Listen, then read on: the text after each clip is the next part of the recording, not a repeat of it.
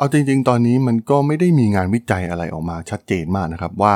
การที่ปล่อยให้เด็กอายุน้อยๆ หรือวัยรุ่นเนี่ยเสพติดไปกับแพลตฟอร์มโซเชียลมีเดียอย่าง TikTok เองเนี่ยมันจะส่งผลต่อพัฒนาการของเด็กอย่างไรบ้างนะครับ ซึ่งถ้าเทียบกับแพลตฟอร์มอย่าง Instagram หรือว่า Facebook เองเนี่ยก็มีงานวิจัยมา ระดับหนึ่งแล้วนะครับ หลาย ๆ งานวิจัยเนี่ยก็บ่งบอกชัดเจนนะครับ มันมีปัญหากับเรื่องของสุขภาพจิตของวัยรุ่นอย่างชัดเจนมาก ๆ นะครับ เพราะว่ามันเป็นโลกแห่งการเปรียบเทียบนะครับ หลาย ๆ ประเทศเนี่ยถึงขั้นที่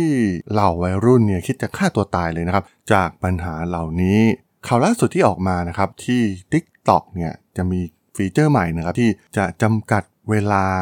วันละ 1 ชั่วโมงนะครับสำหรับผู้ใช้ที่มีอายุต่ำกว่า 18 ปี นั่นคือแอป TikTok เวอร์ชันสากลนะครับ แต่ว่าในประเทศจีนเองเนี่ย พวกเขาเป็นผู้ผลิตแอปนี้มานะครับ พวกเขารู้ดีนะครับว่ามันสร้างปัญหาให้กับเด็กอย่างไร และมีมาตรการที่สุดโต่งมาก ๆ จากรัฐบาลจีน แล้วเรื่องราว เรื่องนี้มีความน่าสนใจอย่างไรนะครับ ไปรับฟังกันได้เลยครับผม You are listening to Geek Forever podcast. Open your world with technology.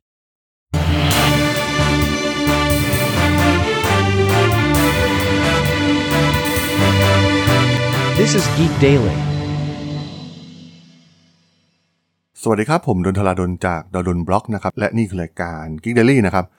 รายการที่มาอัปเดตข่าวสารวงการธุรกิจ เทคโนโลยีและวิทยาศาสตร์ใหม่ๆ ที่มีความน่าสนใจนะครับ ใน EP นี้มาพูดถึงแอป TikTok กันอีกครั้งหนึ่งนะครับ มันมีความน่าสนใจนะครับว่าแพลตฟอร์มโซเชียลมีเดียหลาย ๆ ตัวเนี่ยมันสร้างปัญหาให้กับกลุ่มเด็ก และกลุ่มวัยรุ่นมากๆนะครับ มันมีงานวิจัยที่เกี่ยวข้อง หลาย paper มาก ๆ ที่กล่าวถึงเรื่องนี้นะครับ โดยเฉพาะแพลตฟอร์มที่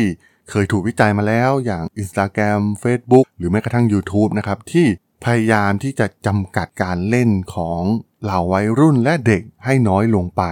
โดยเฉพาะเรื่องของการเปรียบเทียบต่างๆนะครับ เพราะว่าอย่างที่เราทราบกันว่าชีวิตในเครือข่ายโซเชียลมีเดียเนี่ยมักจะแสดงตัวตนที่ดูสวยหรูเกินจริงนะครับ แสดงแต่ด้านดีๆของชีวิตทำให้เกิดการเปรียบเทียบนะครับ คนเข้าไปมองเด็ก ๆ เข้าไปมองก็เห็นโอ้โหทำไมชีวิตคนคนนั้นดีจังทำไมเราไม่เหมือนกับคนอื่น ๆ มันทำให้เกิดปัญหาต่อเรื่องสภาวะจิตใจของเด็ก ๆ นะครับแต่ตอนนี้ต้องเรียกได้ว่าแอปที่มาแรงที่สุดเนี่ยก็คงจะหนีไม่พ้นแอปอย่าง TikTok นะครับ ถ้าเป็นวัยรุ่นหรือเด็กเนี่ยถือว่าเป็นกลุ่มลูกค้าหลักของแอป TikTok เลยก็ว่าได้นะครับ เพราะว่าพวกเขาเติบโตมาจากกลุ่มเด็กและวัยรุ่นนั่นเองนะครับ ซึ่งก็ต้องบอกว่าเทคโนโลยีเหล่านี้นะครับ เครือข่ายโซเชียลมีเดียต่างๆ หรือว่าแอปอย่าง TikTok เองเนี่ยมันก็มีข้อดีของมันนะครับ เพราะว่าโอ้โหมันเป็นการเปิดโลกมากมายนะครับ TikTok ตอนนี้เนี่ยไม่ได้เป็นแอปที่เน้นไปที่เรื่องของความบันเทิงเพียงอย่างเดียวนะครับ มีเรื่องเนื้อหาสาระมากมายนะครับที่เราสามารถเข้าไปค้นคว้า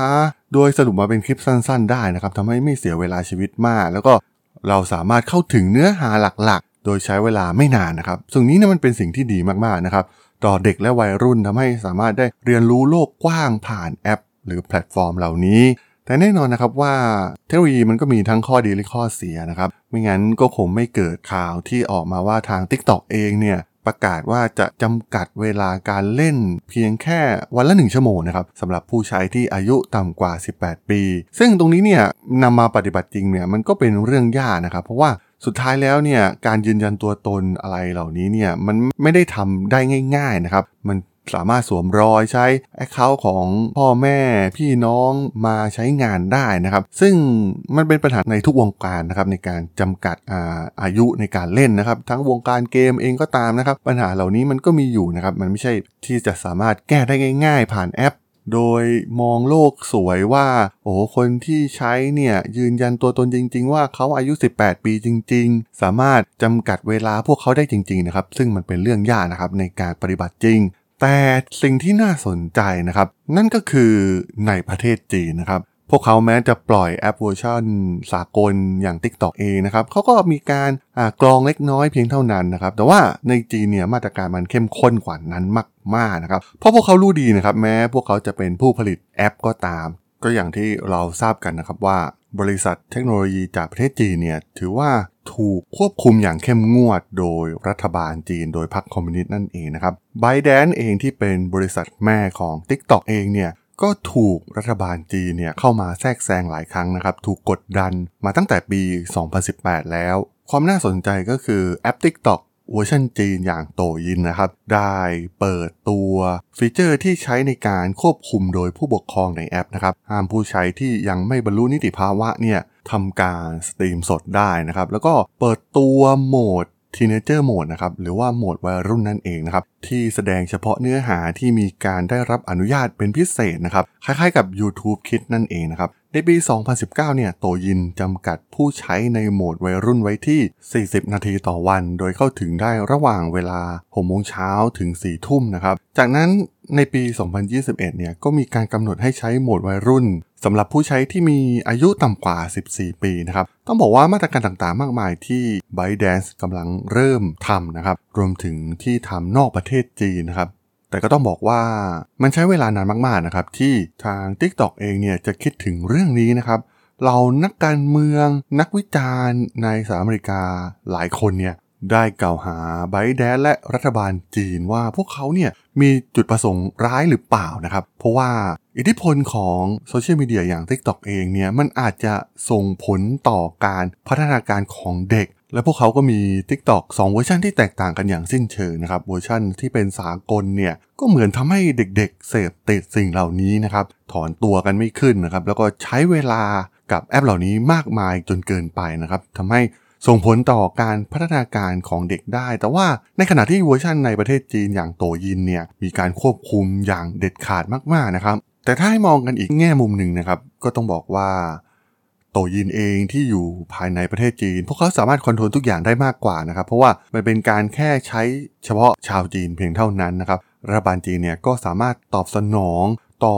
ผลที่อาจจะตามมาของเทคโนโลยีเหล่านี้ได้อย่างรวดเร็วนะครับ พวกเขาเคยกวาดล้างมาแล้วครั้งหนึ่งนะครับ โดยเฉพาะเรื่องของเกมนั่นเองนะครับ มีการกำหนดเวลาอย่างชัดเจน ต้องมีการ Verify ผ่านการสตรีมมิ่งหน้าจอนะครับ ว่าคนคนนั้นเนี่ยเป็นเด็กหรือว่าเป็นผู้ใหญ่นะครับที่มาเล่นอยู่ มันสามารถ Verify ได้ดีกว่านะครับที่ปล่อยให้ทาง User เนี่ยมาคอย Verify กันเองนะครับ ว่าตัวตนเขาเป็นเด็กหรือว่าเป็นผู้ใหญ่นะครับ เพราะมันสามารถที่จะโกงได้ แต่รัฐบาลจีนเนี่ยใช้ความเข้มงวดมากกว่า เหมือนในเคสของการเล่นเกมนะครับในปี 2021 เองเนี่ยชาวจีนอายุต่ำกว่า 18 ปีเนี่ยจะได้รับอนุญาตให้เล่นวิดีโอเกมระหว่างเวลา 2 ทุ่มถึง 3 ทุ่มในวันหยุดสุดสัปดาห์ และวันหยุดเพียงเท่านั้นนะครับ แล้วก็จะถูกบล็อกไม่ให้ใช้นอกเวลาดังกล่าว รวมถึงบริษัทเกมเองก็จะถูกลงโทษนะครับหากมีการละเมิดกฎเหล่านี้นะครับ ซึ่ง ทำให้บริษัทเกมหลายแห่งเนี่ยก็ต้องลงทุนใน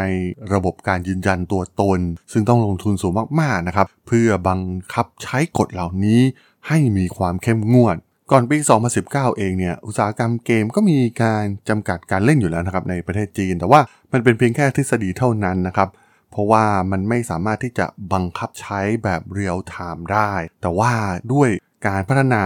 การบังคับใช้รูปแบบใหม่นะครับ ที่สร้างขึ้นสำหรับเกมเมอร์โดยเฉพาะ โดยมีการเชื่อมโยงกับระบบ Face Recognition นะครับ ที่พัฒนาโดยผู้เผยแพร่เกมรายใหญ่อย่าง Tencent เองหรือว่า NetEase นะครับตอนนี้เนี่ยพวกเขาสามารถตรวจสอบตัวตนของทุกคนได้ในเวลาเพียงแค่ไม่กี่วินาทีเท่านั้นนะครับ ซึ่งถือเป็นกฎขั้นเด็ดขาดสำหรับเรื่องของคอนเทนต์เองนะครับโหมดวัยรุ่นนะครับของโตยินเองเนี่ย ก็มีการบล็อกไม่ให้แสดงเนื้อหาบางประเภทนะครับ ทั้งการกันแกล้งกันนะครับ เรื่องความเชื่อโชคลาง สถานบันเทิงคาราโอเกะที่วัยรุ่นเนี่ยไม่ควรเข้าไปนะครับแม้ว่าเนื้อหาเหล่านี้เนี่ยจะถูกเลือกโดยพนักงานของไบแดนนะครับ แต่ว่าด้วยมาตรการลงโทษที่โหดมากๆของรัฐบาลจีนนะครับทำให้บริษัทเหล่านี้เนี่ยถูกลงโทษจากรัฐบาลเป็นประจำนะครับ เนื่องจากไม่ดำเนินการเซ็นเซอร์อย่างละเอียดถี่ถ้วน เอาจริงๆ มันก็เป็นเส้นบางๆ มากๆ นะครับ ระหว่างการ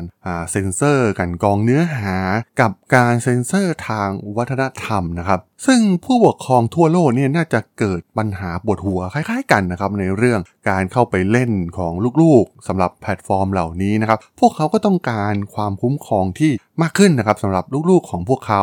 ซึ่งหากมันไม่สามารถปกป้องได้จริงๆนะครับ เนื่องจากมันมีช่องโหว่ของระบบ มันปกป้องได้เพียงแค่ทางทฤษฎีนะครับ อย่างแอป TikTok เอง ตอนนี้มีการกำหนดเวลาที่ใช้งาน 60 นาทีต่อวันนะครับสำหรับผู้ใช้ที่มีอายุต่ำกว่า 18 ปีสำหรับผู้ที่อายุต่ำกว่า 13 ปีเนี่ยจะต้องมีรหัสที่ผู้ปกครองคอยป้อน เพื่อให้มีเวลาเพิ่มอีก 30 นาที ในขณะที่ ผู้ใช้ที่มีอายุระหว่าง 13-18 ปีเนี่ยสามารถทำได้แล้วก็ตัดสินใจด้วยตนเองนะครับมันเหมือนกับการไม่ได้บล็อกอะไรเลยด้วยซ้ำนะครับซึ่งสุดท้ายเนี่ยทางที่ดีที่สุดสำหรับการจัดการเรื่องนี้เนี่ยมันอาจจะต้องใช้วิธีเดียวกับที่รัฐบาลจีนทำ มันอาจจะเป็นวิธีที่คุ้มค่าที่สุดก็เป็นได้นั่นเองครับผมสำหรับเรื่องราวของมาตรการจัดการกับแอปอย่าง TikTok ของประเทศจีน ใน EP นี้เนี่ยผมก็ต้องขอจบไว้เพียงเท่านี้ก่อนนะครับสำหรับเพื่อนๆที่สนใจเรื่องราวทางธุรกิจเทคโนโลยีและวิทยาศาสตร์ใหม่ๆที่มีความน่าสนใจก็สามารถติดตามมาได้นะครับทางช่อง Geek Forever Podcast ตอนนี้ก็มีอยู่ในแพลตฟอร์มหลักๆ ทั้ง Podbean Apple Podcast Google Podcast Spotify YouTube แล้วก็จะมีการอัปโหลดลงแพลตฟอร์ม Blockdit ใน